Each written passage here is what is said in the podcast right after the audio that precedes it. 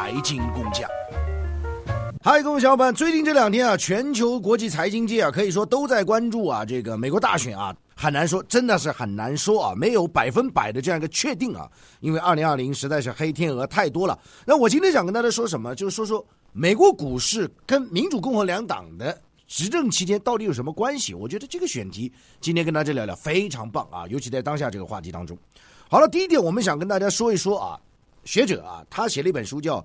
股票交易者年鉴啊，这个人叫赫西啊，以后大家可以去看一看这本书啊。这个人又提出什么呢？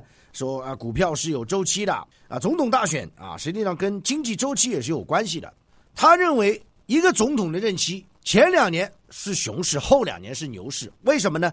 因为前两年经济不好，他第三年要推出刺激法案嘛，那第四年就会见效，马上选举了，拉拉票嘛。这些理论呢，我觉得今天去看啊。就是熊市跟牛市在总统的任期当中，我觉得大家第一点要看到，强经济学好之后啊，可能又带来通货膨胀啊、大泡沫啊，然后啪啪啪啪啪啪啪啪啊，这个又又多两年啊，所以股市的周期跟选举是有关系的。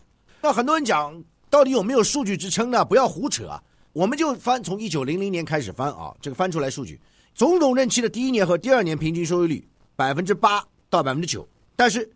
第三年和第四年的平均收益率百分之十九点四和百分之十点九，这是数据啊。所以我讲，这其实美国总统的这个竞选周期对于你炒股也有很帮助。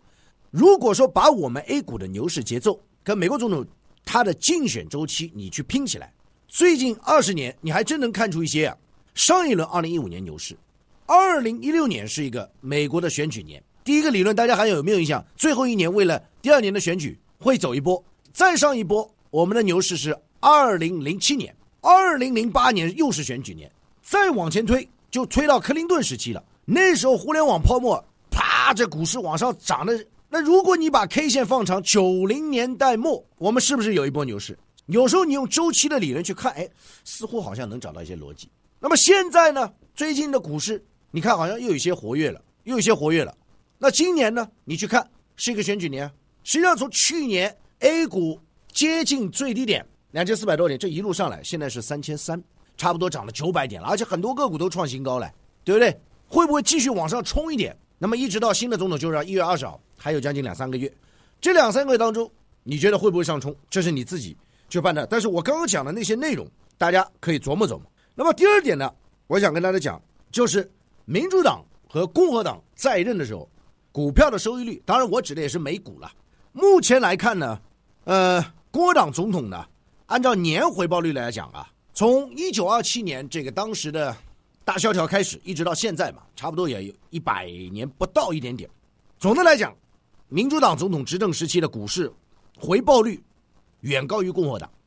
那么它的年化回报率差不多是在百分之十，共和党呢，总的来讲平摊下来负百分之零点二，两者差距非常大。这其中的股票回报率最高的是谁呢？是克林顿在九零年代末任职的时期啊，因为我刚刚跟大家讲，当时的互联网一波往上拉是不得了啊。那股市最糟糕的是小布什，小布什任期的时候是负百分之四十，因为经历九幺幺等等等等等等。看投资回报率啊，二战以后的数据显示，民主党治理下的主要经济指标都明显的高于共和党。那么不管是从 GDP 的数据，还是刚刚说的股票的回报率、年化率来讲啊，有一个逻辑在里面，有一个逻辑在里面。所以这几天。很多人都在问，美股为什么拉？美股为什么涨？你要从几个角度去考虑。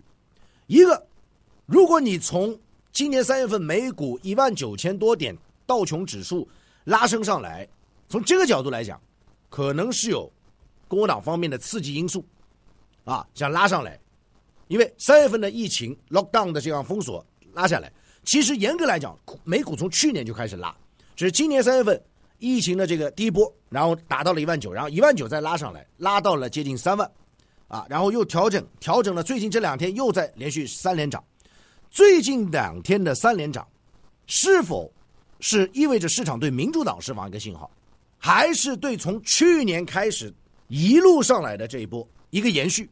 我想目前很难去区分到底，那么这就是需要看美股这两天的一个强劲的走势能否延续。我觉得这是一个观察指标，因为目前来看，这个态势如果走司法途径，可能需要相当长的时间。如果说这两天的上涨态势能够一直延续很多天，那可能就是一个短期的一个释放，一个情绪的释放，你应该能够明白。那如果这两天接下去，啪一下子，如果连续的深度调整，那可能又是资本市场华尔街释放了另外一种信号。所以这第二点想跟大家讲的啊。而且，如果你放眼去看的话，实际上我们又从历史数据去看，每一次啊，民主党上台之前呢，美国的经济一般处于比较糟糕的状态。你比如说零八年奥巴马上来，次贷危机，现在美国经济。遭遇到有记录以来最差 GDP，当然我对任何人当选不持立场，我只是告诉你之前的数据。再往回推，克林顿上台的时候，九零年代初，美国经济也是比较糟糕的。那么再往前推，你看，一九三二年老罗斯福上台，那时候第一次大萧条之后他上台了。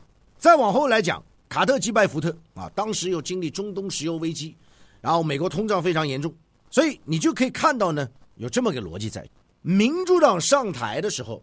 往往是前面一段时间经济比较糟糕的，最后我还是要讲一点，我刚刚讲的是从周期的角度、从历史的角度、从数据的角度。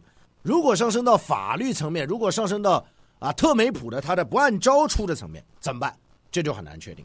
但是对于我们投资人来讲，说句实在话，对于好股票，你不用担心它短期的震荡。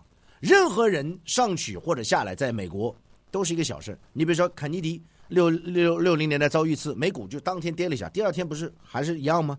对不对？所以我讲你呀，还是要把投资当成打球，你始终盯着你的好股票、好公司，那是篮球，不要管外面啊记分数啊，这个篮球外面写什么，这个不重要。就像茅台、五粮液啊，现在五粮液又成深圳的啊市市市值的第一了，茅台 A 股第一啊啊！最早我在五粮液五十几块的时候，我就呼吁大家强烈的关注，要强烈的关注。那么现在已经翻了五倍啊！这种东西就是什么呢？你知道它有明确的增长空间，跟外围局势没有关系。OK，真的是这样，所以这就是一个逻辑啊。当然，最后我要讲，历史不代表现在，统计不代表正确，只是给大家一个参考。历史可能会重演，历史可能也不会重演，历史可能只是一个参考，所以。投资还是回归到价值本身，抓住你手中那只篮球，这个最重要了。好，最后还有一件事要跟大家讲，大家一定要去关注我《财经工匠日报》赚钱的事儿啊，你一定要听啊！点击我的头像啊，你就会看到《财经工匠日报》啊，点击关注订阅，千万不能错过。收藏订阅《财经工匠》，您不可或缺的财富音频专栏。